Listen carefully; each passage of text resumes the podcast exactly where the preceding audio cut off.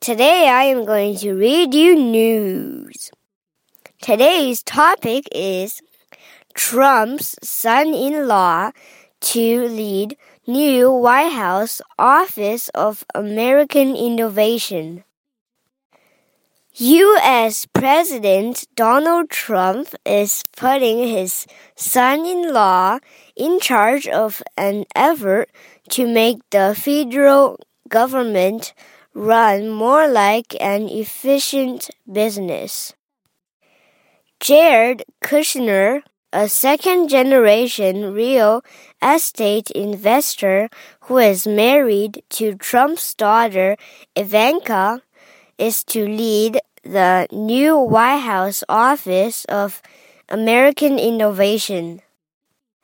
At Monday's daily White House briefing, the press secretary brushed off questions about whether the 36 year old Kushner, a newcomer to government, is qualified to lead the transformation.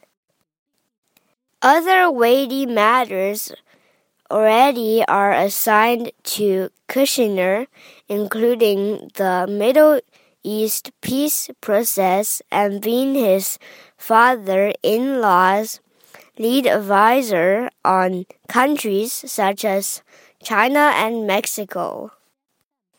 The office is to be staffed with former business executives operating out of the West Wing, according to White House officials.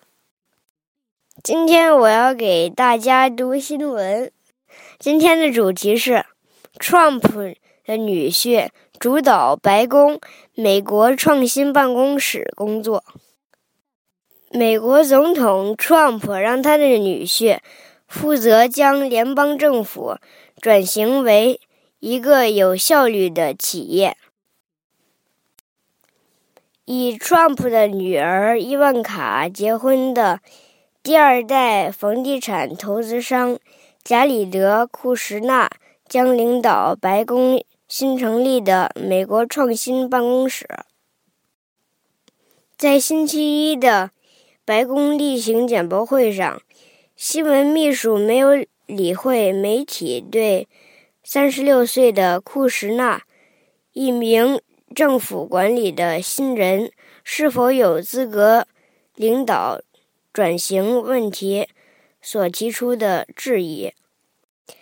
库什纳已经在负责的其他重要事项，包括中东和平进程，以及担任他的岳父在中国和墨西哥等国家问题上的重要顾问。白宫官员说，新办公室的成员将包括以前的商业公司主管，他们将在西亭工作。